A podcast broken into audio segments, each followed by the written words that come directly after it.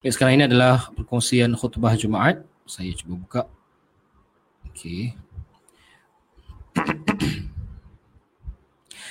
Apa khabar semua? Bagaimana terawih semalam bersama keluarga? Bagus? Kongsikan sikit pengalaman siapa yang jadi imam first time dekat rumah. Kongsikan juga pengalaman solat sebagai makmum kepada imam anda yang first time dia jadi imam sama ada suami anda, bapa ke ataupun anak lelaki Subhanallah, kongsikan apa pengalaman anda. Kita baca-baca supaya dapat semangat untuk kita semualah. Ah, insan-insan di luar sana mungkin belum lagi uh, nak ke depan solat. Mungkin dengan perkongsian anda semua boleh dapat kasih semangat untuk mereka insya-Allah. Baik. Bismillahirrahmanirrahim. Jadi pada hari ini khutbah Jumaat telah disediakan oleh Majlis Agama Islam Singapura iaitu di uh, daripada pejabat mufti Singapura MUIS Singapura lah. Jadi mudah-mudahan Allah memberikan mereka kesihatan, perlindungan, uh, diangkat darjat mereka insya-Allah bagi insan-insan yang bekerja tungkus lumus sediakan khutbah pada hari ini walaupun uh, kita punya khutbah walaupun masjid tutup tak ada solat Jumaat tapi khutbah sentiasa ada insya-Allah pada setiap minggu supaya ada message-message uh, Jumaat. Majlis Agama Islam Singapura khutbah 24 April 2020 bersamaan 1 Ramadan 1441 Hijrah. Tajuk khutbah pada hari ini adalah Ramadan bulan pengukuhan iman. Mungkin saya baca saya baca khutbah seperti mana taklah macam khutbah betul-betul tapi saya cuba untuk sedapkan. Alhamdulillahilladzi anzala as-sakinata fi qulubil ladzina amanu fabin-ni'ma'i syakaru wa 'alal balaya sabaru. Ashhadu an la ilaha illallah wahdahu la syarika lah wa ashhadu anna sayyidana wa nabiyyana Muhammadan 'abduhu wa rasuluh. Allahumma salli wa sallim wa barik ala sayyidina Muhammad wa ala alihi wa sahbihi ajma'in.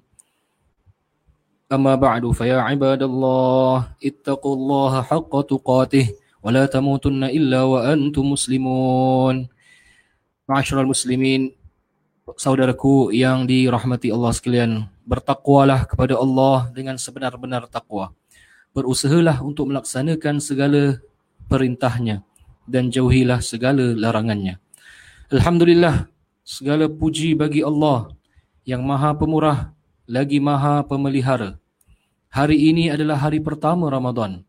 Ternyata Allah masih menghadiahkan kita umur sehingga kita berpeluang bertemu dengan Ramadan lagi dengan keimanan subur di dalam hati. Masih begitu luas rahmat Allah yang janji masih begitu luas rahmah yang Allah janjikan.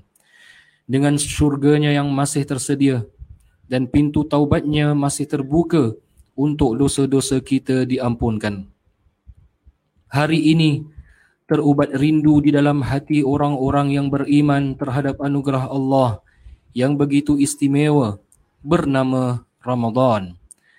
Ternyata saudara, Allah masih mengizinkan kita untuk mengecap kebahagiaan ini yang tidak mampu untuk kita gambarkan dengan ucapan atau kata-kata.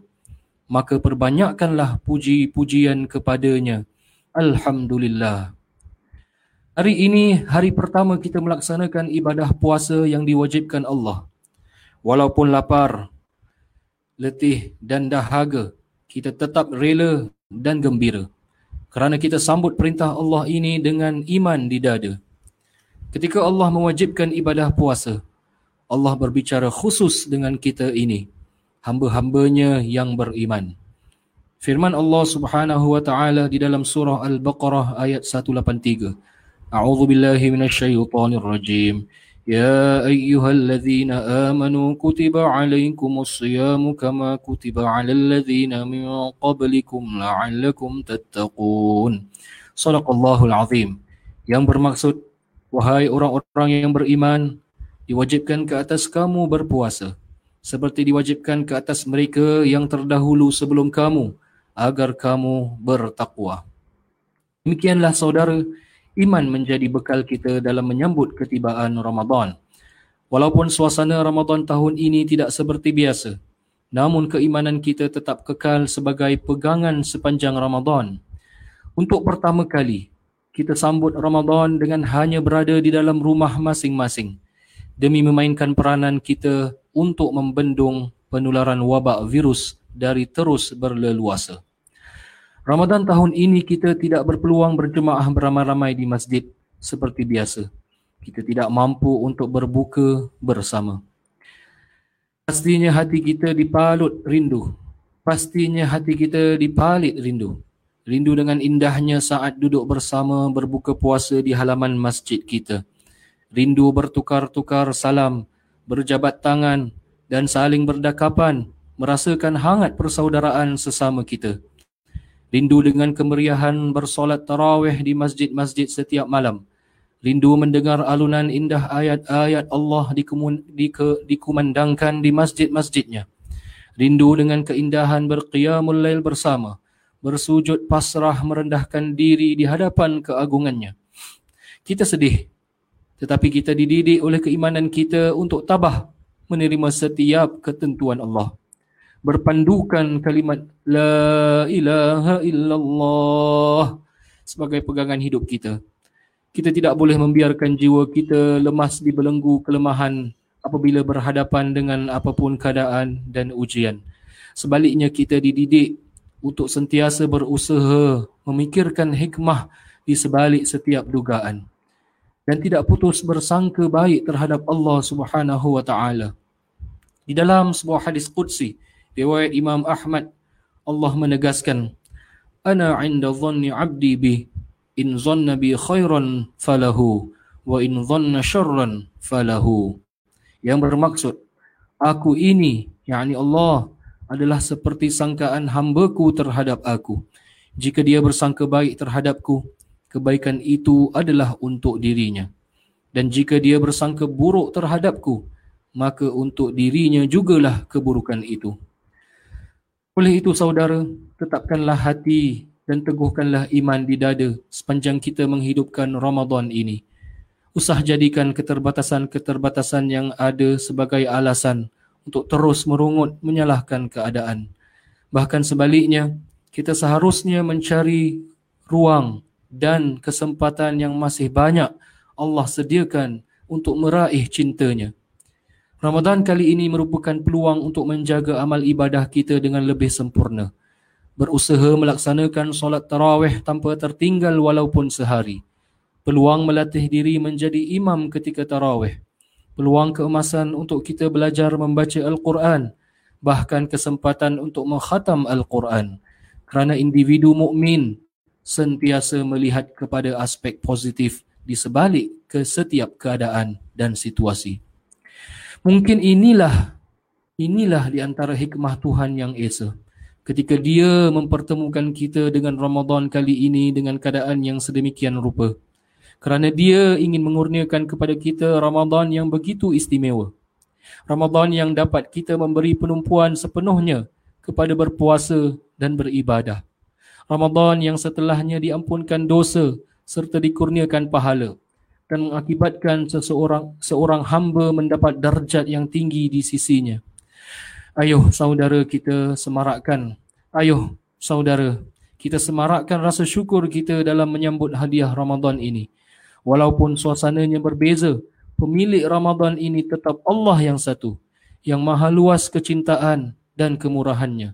Biarpun tidak semeriah biasa, kita perlu, kita masih perlu mengambil kesempatan daripada kedamaian dan ketenangan yang Allah anugerahkan ini untuk terus menyegarkan keimanan kita. Hayatilah saudara firman Allah Subhanahu wa taala di dalam surah Al-Fath ayat 4 ini. هو الذي أنزل السكينة في قلوب الذين في قلوب المؤمنين ليزدادوا إيمانا مع إيمانهم ولله جنود السماوات والأرض وكان الله عليما حكيما صدق الله العظيم yang bermaksud dialah yakni Allah yang telah menurunkan ketenangan di dalam hati orang-orang yang beriman supaya bertambah keimanan mereka di samping keimanan yang telah sedia ada dan milik Allah jualah tentera-tentera langit dan bumi dan Allah itu maha mengetahui lagi maha bijaksana.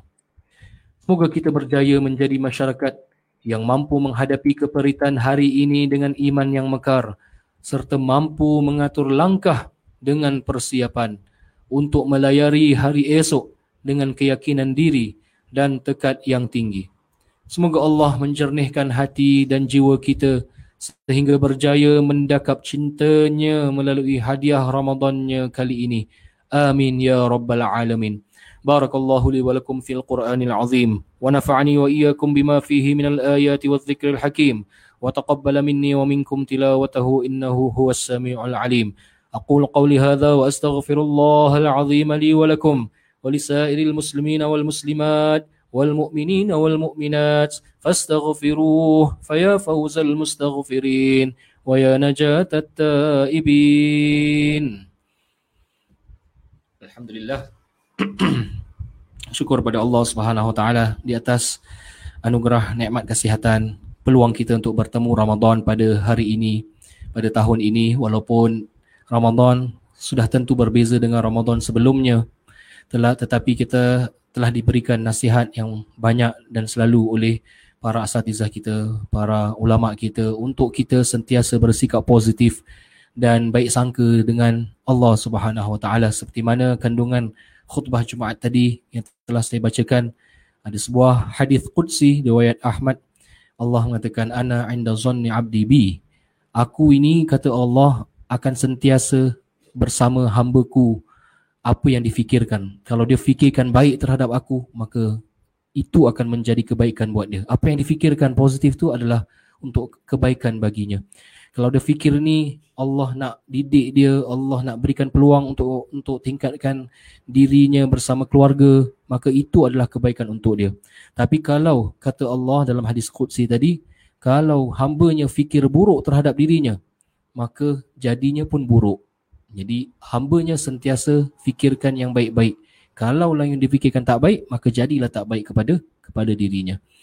Jadi sebagai manusia kita sudah bersedia untuk uh, cari peluang dan ruang untuk gunakan Ramadan ini dengan sebaiknya.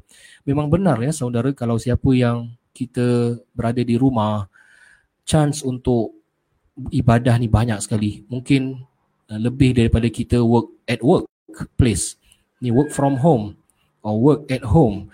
Kita lebih ada peluang untuk baca Al-Quran. Kita ada peluang untuk uh, pergauli dan melayani uh, saudara uh, melayani adik melayani kita punya anak-anak dengan dengan baik. Melayani orang rumah kita dengan baik. Melayani suami dan isteri. Itu juga bagi wanita yang mungkin ada yang tanyakan bagaimana nak raih pahala ketika dalam keuzuran. Pertama sekali bila tak puasa je tu dah dapat pahala. Itu menjalankan kewajipan. Bila kita jalankan kewajipan bak kita diberikan 70 pahala wajib. Kerana apa kerana tak puasa tu bagi orang yang uzur itu je dah jalankan perintah Tuhan. Jadi was tak puasa kerana jalankan perintah Tuhan bagi wanita keuzuran. Tu je dah dapat pahala sampai 70 kali ganda. Dan kemudian boleh lagi buat aspek-aspek yang lain, ibadah-ibadah yang lain. Kata Nabi, man fattara iman. Siapa yang memberikan makan uh, untuk orang yang nak buka puasa, maka dia akan dapat pahala sama seperti orang yang berpuasa. Jadi walaupun dia tak dapat berpuasa kerana uzur, maka dia sediakanlah ujuadah puasa. Masak ke uh, hidang ke maka dia akan dapat pahala seperti orang yang berpuasa. Dalam dalam hadis tadi yang saya kongsikan ada sahabat tanya kalau di kalangan kita yang tak berkemampuan untuk nak sponsor makanan sponsor orang buka puasa tak ada apa-apa yang nak diberikan untuk orang yang puasa macam mana? Rasulullah kata Allah akan berikan ganjaran even kalau kita kasih sebiji kurma. Sebiji kurma tu kalau kita kasih kepada orang yang sedang berpuasa maka itu dah ibarat kita memberikan makanan kepada orang yang berpuasa kita akan dapat pahala seperti orang yang puasa. Sebab itu kita jangan limitkan pahala ini mengikut kita punya perkiraan mengenai skilling kita. Allah ni maha pemurah dia nak kasih banyak lebih daripada pahala sebiji kurma. Begitu juga Nabi kata au madqalaban ataupun se segelas susu. Jadi berikan apa yang boleh kita berikan. Ha, jadi peluang untuk kita nak kongsikan makanan kepada jiran tetangga kita pun amat luas. Kalau kita tak masak, kita order, order sekali dua ataupun tiga, tiga set supaya dihantarkan kepada jiran Islam kita yang terdekat lah. Habis nak hantar jiran bukan Islam pun boleh. Ini kan semua ikhwah mengeratkan lagi hubungan persaudaraan. Itu semua di antara aspek-aspek kebaikan dalam bulan Ramadan. Bila kita kasih mereka, ha, yelah kena jaga jangan masuk dalam rumah pula. Eh, kita sekarang sangkut je kat luar rumah sudah cukup lepas tu telefon. Ha, jadi lepas itu biasanya jiran akan hantar balik. Ha, itulah ni antara nikmat suasana Ramadan. Ya, dulu pun kita adik-beradik selalu buat macam ni. Hantar mak masak tujuh lauk. Uh, satu lauk, tujuh rumah kita hantar. Tujuh-tujuh rumah, tujuh balik dapat kepada kita. Jadi jadi pada masak lontong aja satu, dapatlah tujuh buah rumah kasih balik tujuh jenis hidangan yang ada. Subhanallah, meriah kan? Uh, ni inilah peluangnya yang dah dekat rumah. Ingat jiran-jiran kita kasih uh, kasih. Tak ada bubur masjid, buat bubur bubur masjid sendiri dekat rumah ataupun order je lah uh, bubur lambut dekat kedai-kedai. Uh, jadi banyak peluang-peluang kebaikan yang boleh dilakukan kepada uh, uh, kepada para ibu ataupun wanita yang sedang sedang keuzuran sama ada hamil tak puasa ataupun kerana dia ingin uh, menyusukan budak.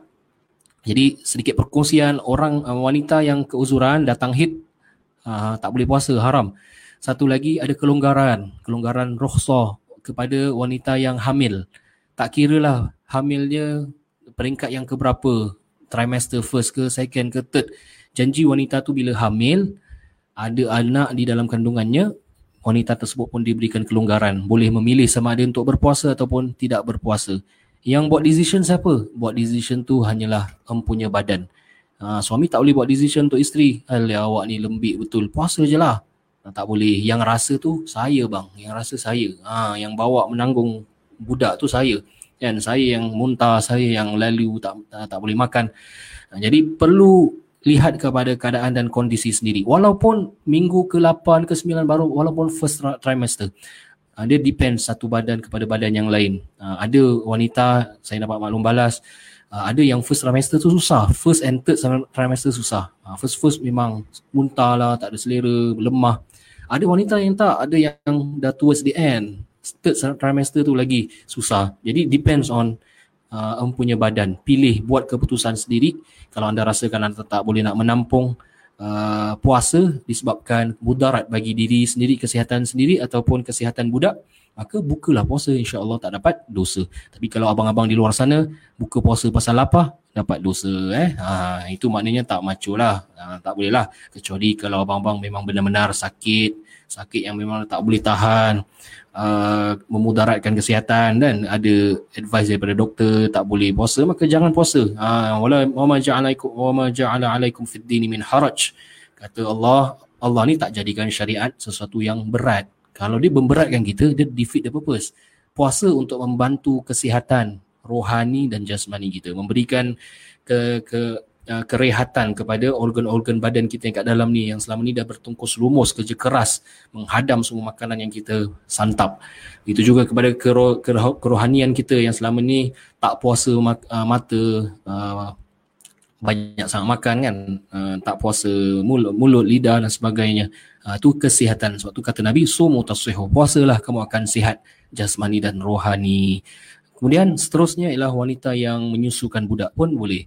Uh, bila once dia menyusukan budak dia pun ada kelonggaran di dalam Islam.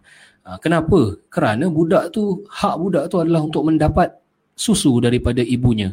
Untuk mendapat makanan daripada ibunya dan kalau ibu tu memang nak memberikan uh, breastfeeding kan? Period tempoh breastfeeding terbaik adalah 2 tahun. Haulain uh, jadi sebanyak 2 tahun.